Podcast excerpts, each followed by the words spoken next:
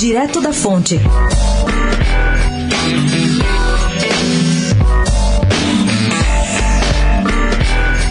E o bloco de carnaval Ursal, que faz referência à mitológica União das Repúblicas Socialistas da América Latina, termo popularizado pelo Cabo Daciolo nas eleições do ano passado, está fazendo um crowdfunding para seu segundo desfile de carnaval.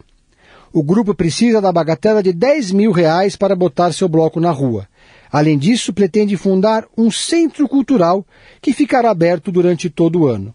E por falar em Cabo Daciolo, o ex-deputado e ex-presidenciável, que superou muito político conhecido na eleição de 2018, agora migrou para o PRONA, partido que ele tenta refundar. Daciolo, quem diria, virou discípulo de Enéas e tem pregado a sua palavra Brasil afora. Pedro Venceslau, especial para a Rádio Dourado, direto da fonte.